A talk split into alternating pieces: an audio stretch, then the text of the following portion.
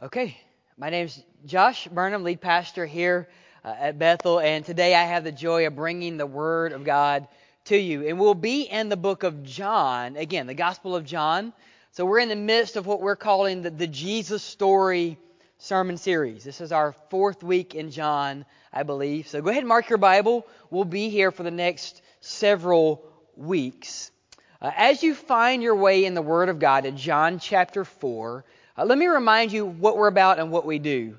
So when you gather right now, something happens. Jesus tells us this very clearly. He says, Where two or more are gathered in my name, and the chances are likely that we have two or more gathered in the name of Jesus today. So he promises that he is here also. The Bible says that a, a strand that is greater than three is not easily broken. So you find strength today. The Bible tells us to bury, not bury, well, we can bury them, but to bear each other's burdens. Hopefully, we will bury them also as we bear them with one another. So, something happens to our souls in this midst. God is active right now. So, so don't think you just showed up to church. No, God is working, He is living, and He is active in His people. This is a special moment because God is working. So as we open the Word, we expect God to work in our hearts. Now, if you're new here, if you're watching online and you think, what have I entered into? Uh, this is what we call the church, where God is still working in His people to show the world that He cares and that He loves them. So this is how we're going to welcome you. If you are new, we're just going to applaud and welcome you. So welcome to Bethel. Uh, we pray that God does something in your life. Uh, listen, if you are not a Christian, we pray that you will say yes to Jesus Christ by the end of our time. We pray that you will hear something, that you will see something, that you will know God loves you and He's created you to experience His love. Because we believe the greatest thing that can happen to you is that you say yes to Jesus Christ. Right? So with that, let's look at John 4. I'm calling this sermon The Water, the Well, and the Worship. John 4. The water, the well, and the worship. I'll read verse 1. I'm reading from the CSB. The Gospel of John, chapter 4. When Jesus learned that the Pharisees had heard he was making and baptizing more disciples than John. Now, that's John the baptizer, by the way. Though Jesus himself was not baptizing, but his disciples were. He left Judea and went again to Galilee. He had to travel through Samaria. So um, underline or circle or, or mentally highlight that word he had to. Okay? Verse 5 He came to a town of Samaria called Sychar, near the property that Jacob had given his son Joseph. Jacob's well was there, and Jesus, worn out from his journey, sat down at the well. Now, John's very clear, it was around noon time. Some of your Bibles might say it was the sixth hour, that's noon. A woman of Samaria came to draw water. Give me a drink, Jesus said to her, because his disciples had gone into town to buy food. How is it that you, a Jew, ask for a drink from me, a Samaritan woman? She asked him. For Jews do not associate with Samaritans. Now, you know that this is not where the conversation ends, but that's where we're going to pause and we're going to pray and we're going to begin our time this morning. Let's go to the Lord. Father, I know that in this room, in this moment, listening online, that there are all walks of life. There are some who are weary and some who are rested. There are some who have found salvation. There are some who are groping in the darkness. But Lord, we believe that you will meet us all where we are today. So, Lord, would you illuminate our hearts and our minds? Lord, no one here is yet arrived. No one here is a graduate of grace. So, Lord, would you do something in our lives today that we need because you are actively working in your people that the rest of the world might see that you are the God who saves. Lord, restore us, refresh us with the living water. We pray in Jesus' name. Amen. and amen. So this is where this is where the passage begins. Right? Jesus is is baptizing and it's around water. So the passage begins not with drinking water, but with ceremonial water. So Jesus is in the southern area, Judea. He's probably east of Jerusalem somewhere, and he's he's baptizing. Well, no, he's not baptizing. His disciples are baptizing. And the Pharisees are hearing about this. And so Jesus now has unwanted attention upon him. So he travels back to Galilee. Now, Galilee is a location that Jesus spends roughly three years of his ministry. That's his, that's his home base. And the trip's around two to three days. Now, for the pious Jew, you could have avoided Samaria, but Jesus goes the direct route, the two day route, through Samaria. Now, but before we jump into that, I'm reminded that Jesus is baptizing. Why? John is reminding us that Jesus washes away sins. Baptism, right? The person is submersed under the water. They are dead to their self. They are raised in new life. John is reminding you that Jesus is the one who saves.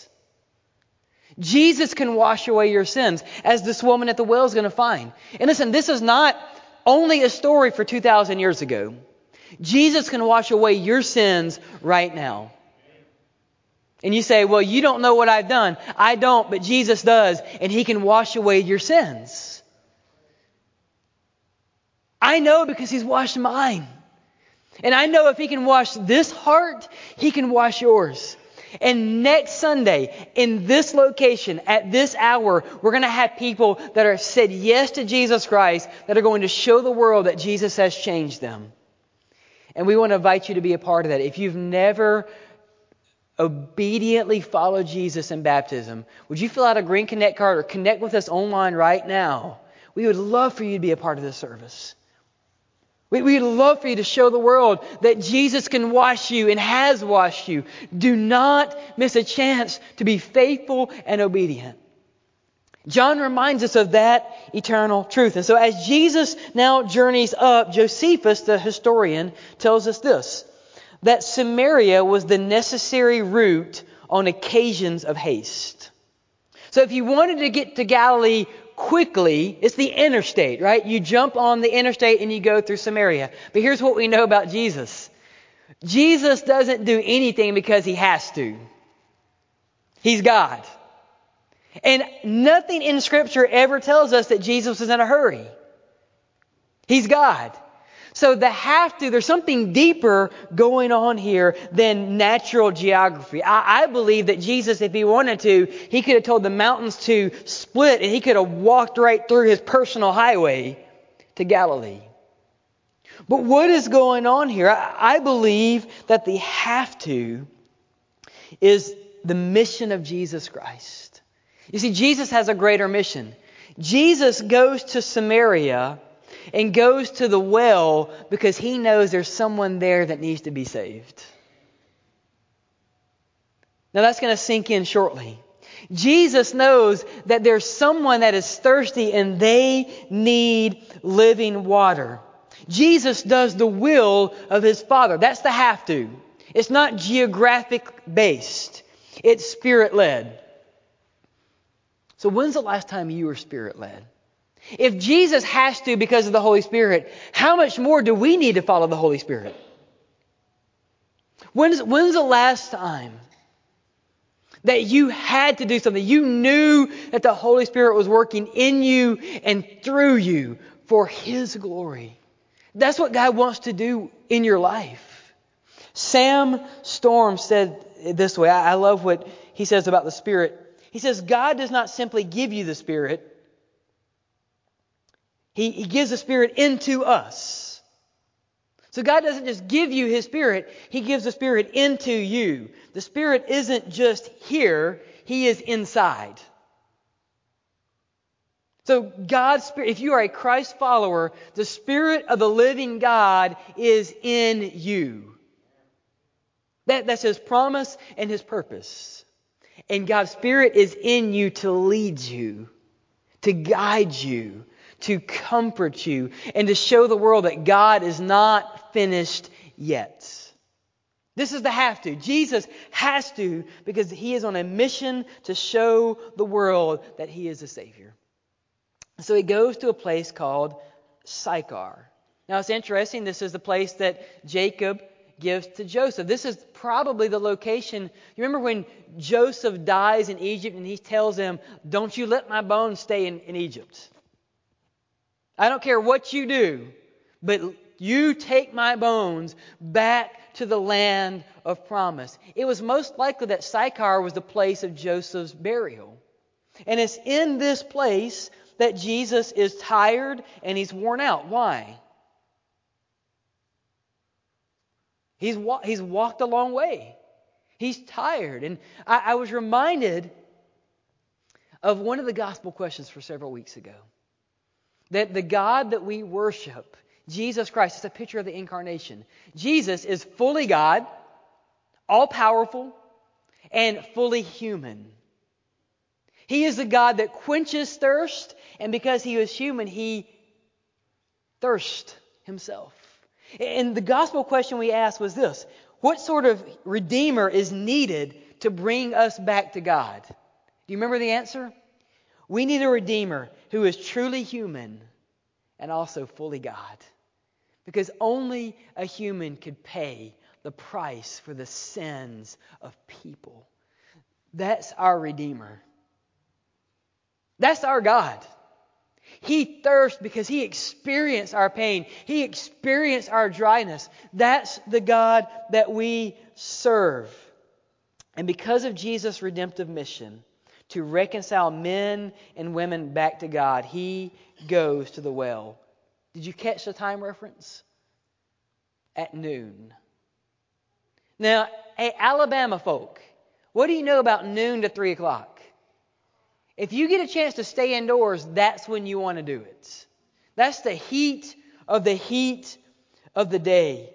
So Jesus comes, but he, he comes because he is on a rescue mission.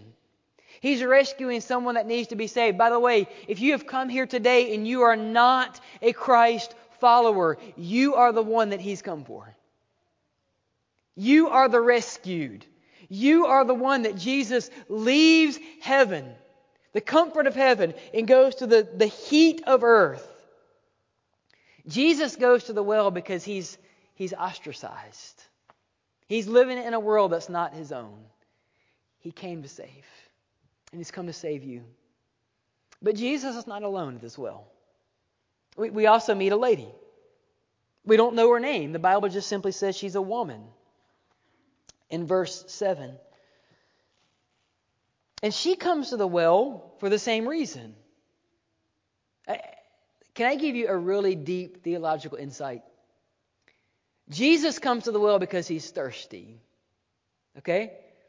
The woman comes to the well because she's thirsty. That's why you go to wells. So the same reason seemingly brings her to the well, but there's something deeper going on with this woman. Now, scholars have debated why she's there at this time, but this is what we do know. She's unnamed. She travels alone. She's in the midday sun, which suggests that she is looked down upon by her community. Typically, women in the ancient world traveled to the well either in the evenings or in the mornings to avoid the heat. And they never travel alone. One, because there's safety in numbers, but two, because there's strength in numbers. You can carry more water when you're not alone. So this woman comes to the well at this time of day because she's shunned by her community. If Jesus' have to is spiritual, her have to is from shame. She comes to the well because the world has really said, We don't want you here. The world has labeled her and they've cast her aside. And maybe you feel like that woman today. Maybe you feel like you can identify with that pain because there are things in your past, maybe because of your sin, maybe because of the sin of others in your life, that you are labeled by the world and you don't feel comfortable anywhere else. I want you to know that Jesus Christ can take your shame and make you new. And so this woman asked Jesus a question. Verse 7. Jesus, well, actually, Jesus asked the question. He says, Give me a drink. Because, John notes, and he's one of the, he's one of the disciples, John notes that what's happened? The disciples have gone into town to buy food. Now, what you don't know probably is they've taken the, the leather skin that they would use to dip down into the well. The well was over 100 feet. It still exists today. They would have taken the ladle to draw water with them. So Jesus is sitting by the well without anything to draw because the disciples have gone into town to buy food. And so Jesus asks, Give me a drink. And the lady says this How is it that you, a Jew, ask me, a Samaritan, for a drink? See, the shame brought her to the well. And I can imagine that this woman is looking at Jesus thinking, What do you want from me? I've been abused by the world. My community doesn't want me. What do you want? What are you going to take from me to? I believe that's how the question was asked. But she's going to find someone that's different. You see, I believe this question is, is from a lifetime of shame and a lifetime of pain. And, and what we're going to see in Jesus Christ, listen, you don't have to live a life of shame. If you have come in here and you are heavy and you are weary and you are shame and guilt ridden, by the way, shame is what the world says about you, guilt is what you know about yourself. If you've come in here with that, you can leave here with freedom. Jesus can radically change your life and he will radically make you new. Listen, you don't have to live in shame. The have to of shame brought the woman to the well, but you don't have to take that away from the well. If you give it to Christ, He will do something in you. And we see in verse 10, Jesus answers her. And Jesus says, if you knew the gift of God who was saying to you, Give me a drink, you would have asked him and he would give you living water. And the woman says, Sir. Now it's interesting, this, this word can also mean, it can mean sir or it can mean Lord. I think she's using it as sir, but she doesn't realize she's talking to the Lord. Sir, you don't even have a bucket, and this well is a hundred foot deep. So, where are you going to get this living water? Now, she is not being presumptuous, she's being practical. Right? This well is a 100 foot deep. Where are you going to get the living water? Are you greater than our father Jacob? And I bet Jesus in his heart is thinking, Why, yes, I am. He gave us this well and he drank from it himself, as did his sons and his livestock. Now, Jesus is teaching her about, about living water. In Palestine, the, the same word for living water means fresh water. It's good water. It's not bitter. It's not stagnant. This is fresh water is the water that gives you life. Jacob's well is where it is because there's a natural living spring that feeds it. And Jacob used it to feed and to water his flock. But Jesus says there's a greater spring that he uses to, to give water to his people. I don't think she realizes it, but, but Jesus is probably humming to himself. There is a fountain filled with blood drawn from Emmanuel's veins, and sinners plunge beneath that flood, lose all their guilty stains. I think Jesus is saying, if you knew, woman, if you knew what I could do for you, I will forgive your guilty stains. And he says in verse 13, he says, Everyone who drinks from this water will get thirsty again. But whoever drinks from the water that I give will never become thirsty. In fact, the water that I give him will become a well of water springing up in him for eternal life. And so she says in verse 15, she says, Sir, give me this water so I will not get thirsty and, and come here to draw water. Now, I think what she's saying is, I don't want to come here by myself anymore. Because every noon when I come here, it's a reminder that I am not wanted. It's a reminder that I am living in sin, and it's a reminder that the world knows about my sin. I am coming here at noon because I am labeled, and I will never get rid of that. Give me this water so I will never have to come. And what I see in this, Jesus reminds us about this thirst. If you have never had the living water of Jesus Christ, you'll always be thirsty.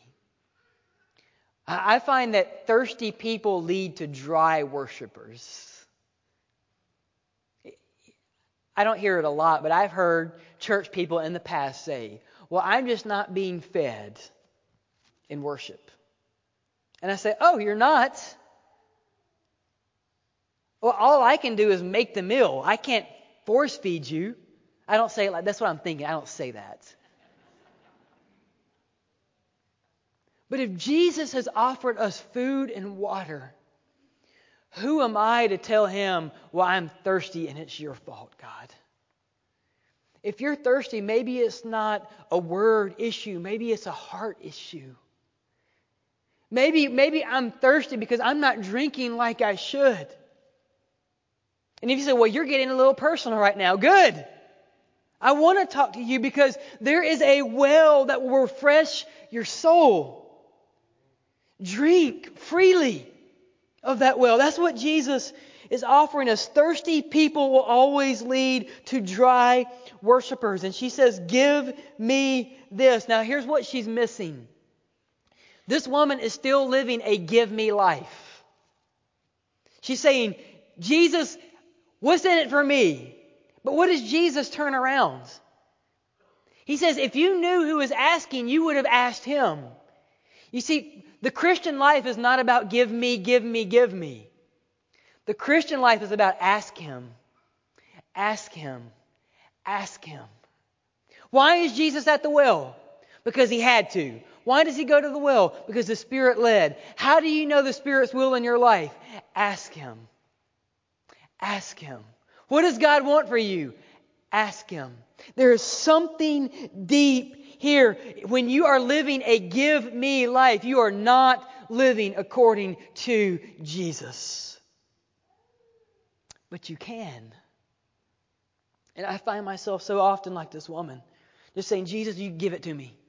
You're going to make my life easier? Man, I don't have to draw water. I don't have to be in shame. Give it to me. And Jesus says that's not how the Christ life works. It's about asking Him. Salvation is not give me, it is ask him. And so now he hits the heart of the matter. So we're having a spiritual conversation, and then he says, seems seeming off the cuff, right? Jesus says, Okay, go call your husband and come back here. Where in the world did that come from? I thought we were talking about water. And the woman says, I don't have husbands. Technically true. Technically true. But her lifestyle and the shame of that is why she had to go to the well. So Jesus is not okay with you just being okay. Jesus always goes deeper into your life. But I, I think her answer is potentially misleading. And so, what is she doing here? This woman is, she's, she's saying enough to God, but she's also clinging to her privacy. She said, Well, I don't have one. And, and I'm reminded that in our lives, we will never come to Christ if we're still trying to keep face and save face. There's some Baptist people that need to hear that. Right? We think confession is, well, I'm going to confess the, uh, the not so bad sins. You know, we think confession is like, let me think. What, what's the worst thing I can, God, I'm going to, I did not pray for dinner last night. Lord, forgive me because I did not say grace. You know, we, we want to confess and still save face before God. Listen, confess, confession is not about letting God know what you did. Uh, here's a news alert. God knows your life. He knows your past, your present, and your future. Confession is about admitting to God what He already knows about you. Confession is saying to God, God, I now agree with you about my sin. So if you are trying to been, if you are trying to live a Christ life where you're saving face, that's not confession. And the, the woman is, is doing that. And so she says this, he says this, and then she responds. Jesus says, You have correctly said, I don't have a husband. Now, I think she's, she's thinking, okay, whew, I'm glad that's over with. But Jesus responds, You've had five husbands, and the man you now live with is not your husband. What you have said is true. Let me, let me stop right here. In the ancient world, the rabbis would say that it is, it is okay to have three husbands, but after you get past the third, you should remain unmarried. So even, even the most progressive rabbi would say five's too many. And in the ancient world, to, to, for a man to, to live with a woman means that he is treating her as a concubine or a prostitute. Now, now, can I just take a quick aside? If you are living with someone right now and you are not married, especially if you're a man, do not treat that person of lesser value. If you really love that person, you would not treat them that way. That's not God's will for your life. You say, Well, I'm in love. Well, being in love and living together is not the same thing. True love is a love of self sacrifice. True love says, Man, I, I love you. I am physically attracted to you. But the most loving thing I could do is marry you and commit my life. And you are worth it. So if, if you're living together right now, that is not God's will. Do not expect God to bless something that is sinful. Separate, seek Him, find restoration, and then God will bless you. Commit in covenant bonds of marriage. But do not treat that person of less value. And then she responds this way. She says in verse 19, Sir, I see that you are a prophet. Now, what's interesting is that the Samaritans were looking for the one who would come to be like Moses. They called him the Taheb. Okay? So they weren't looking for the Messiah. The Samaritans only followed the Pentateuch. They, they were actually a product of the Assyrians, uh, the Assyrians colonizing the northern territory. The Assyrians uh, married and, and mingled with those who remained, and that group became the Samaritans. And when Manasseh was kicked out of the Jerusalem temple, he made his own temple. So they're, they're seen as half breeds, but at some point the Samaritans were actually more religious than the Jews. So this is where the battle is raging. So she was looking for, the Samaritans would have been looking for the greater Moses. She says, I see that you are a prophet.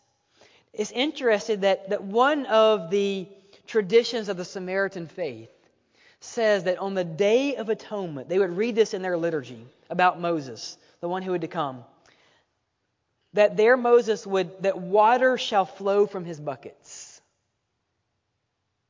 That water would flow from the buckets of the Taheb. She would have known that. And here she is at, at the well, and the greater Moses shows up. And he's reminding her, you know the, the liturgy where the, the, the buckets of the Messiah would overflow with water? That's about to come true. She says, I, I, see that you are a prophet. And this is what she does. She, this Samaritan would be a really good Baptist. You say, well, how do you know that? I'm going to prove it to you right now. He says, Sir, verse 19, I see that you are a prophet. And then she goes, she pulls the religious card. She says, Our fathers worship on this mountain, but you Jews say the place to worship is in Jerusalem. So she goes from a unsafe topic, her soul, to a safe topic religious battlegrounds. She says, Well, Jesus, why don't you define the doctrine of election? She says, Jesus, some baptize infants, some don't. Which one is it? Jesus, hymns are worship songs. Hymnals are projectors. She's, she's grasping at religious straws. Seats are pews. And we're so quick to jump to religious safe topics, aren't we? Because confession is risky. For us to lay our souls bare before God, there is risk. But confession is freeing for our souls. Never let religious safety keep you from spiritual refreshment. Never let religious safety keep you from spiritual refreshment. So Jesus says, Okay, I'll play your game. Jesus told her in verse 21 Believe me, woman. An hour is coming where you will worship the Father not on this mountain or in Jerusalem. You Samaritans worship what you do not know. We Jews worship what we do know because salvation is from the Jews. But an hour is coming and is now here where true worshipers will worship the Father in spirit and in truth. Yes, the Father wants such people to worship Him. God is spirit, and those who worship Him must worship in spirit and in truth. This is what we call temple symbolism. Right? Jesus says, I don't care about Mount Gerizim. It's not about the temple in Jerusalem. The true temple is here. And this is what I think we miss in this story. How does Jesus, this woman who is at the well because she had to come because of shame, Jesus, who is at the well, because he had to come because of the Spirit, because Jesus is on a rescue mission. How does he, how does he relate to this woman? As a worshiper. He, he speaks to this woman as a potential worshiper. There is not a single person in town, there is not a single self respecting rabbi from the Jews or the Samaritans that would have looked at this woman and said, You can worship in the temple. And Jesus looks at her and says, The temple is now. You can worship. What a great God we have.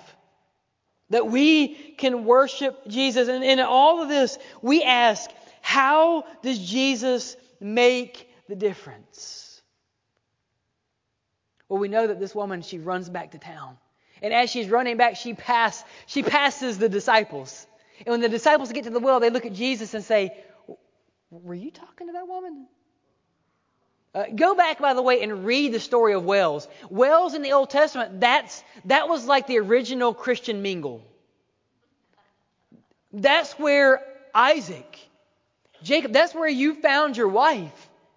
And so there's all these undertones, and Jesus says there's more than that. There is living water. So we began today with the, the waters of baptism leading Jesus on a journey.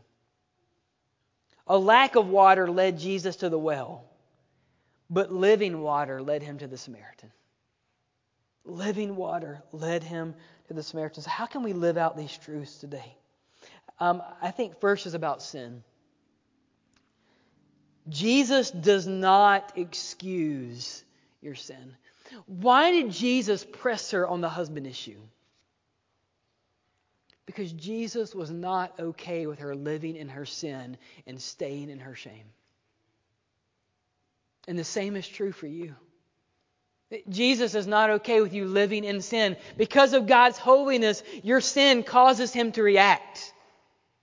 The judgment of God will not ignore your sin. But praise be the Lord, our Savior Jesus Christ, that he responds to your sin and my sin in judgment plus mercy plus grace. and the living water flows.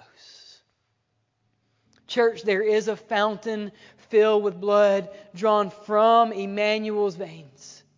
And every sinner who is plunged beneath that flood lose all their guilty stains. If you've come in here and you are riddled with sin, God is not content with you staying that way. You don't have to leave. And confession is risky. Confession is you laying your soul before God and saying, God, today I admit to you what you know about me. And I'm not going to give you the, the church sins. I'm going to give you the dark ones. And if it's shame that brought you into this place today, you don't have to leave the well with shame. You can leave changed. That's what Jesus does. We also see here that Jesus breaks down barriers. Jesus is breaking down ethnic barriers. He's a Samaritan.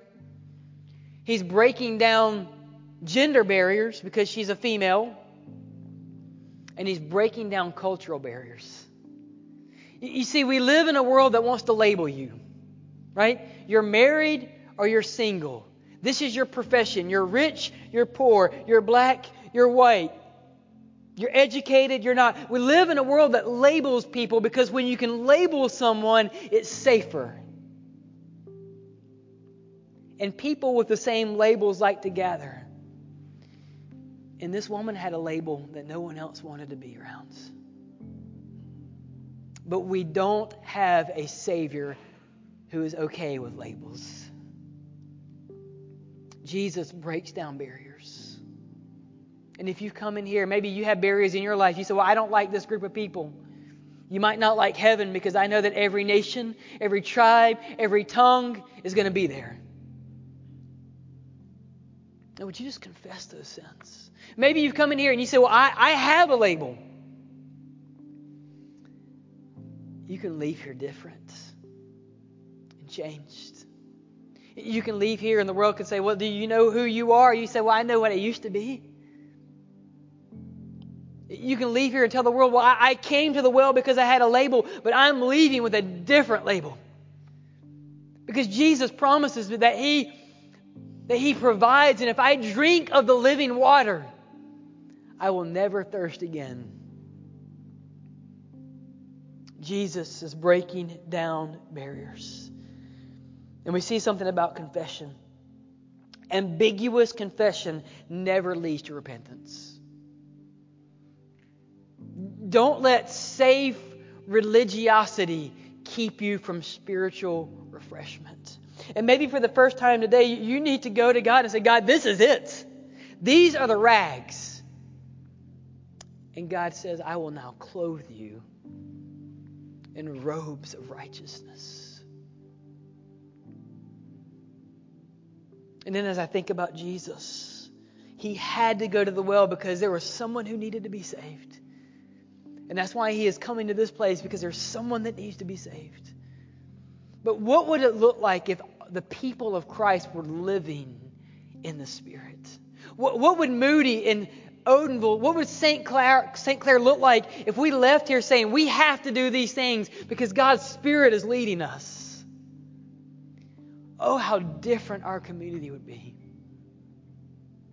And I'm so thankful for a God that, that doesn't just give us a spirit, He puts a spirit inside of us. That's how I want to live. And that's how God has gifted you to live. The water, the well, and the worship. Church, would you drink deeply today? that we would leave here refreshed, that we would never thirst. If you've never given your life to Jesus Christ, know that He's already paid the price. If you would confess your sins, if you say, God, I know what you now know, I am a sinner and I want this living water. God, take my label and give me liberty. God, take my shame and give me freedom. Do you know how God responds to that prayer? The, the prayer of authentic repentance? He responds this way I thought you would never ask. Welcome home. do not miss a chance to, to spend time with Christ. And if you've made a decision, connect with us online or with that green connect card. I'll be down front. I'm going to stay down front after the service. If God has done something in you, we want to celebrate. But I do know this people who have tasted the living water, nothing else will quench your thirst quite like Jesus. Let's pray. Father,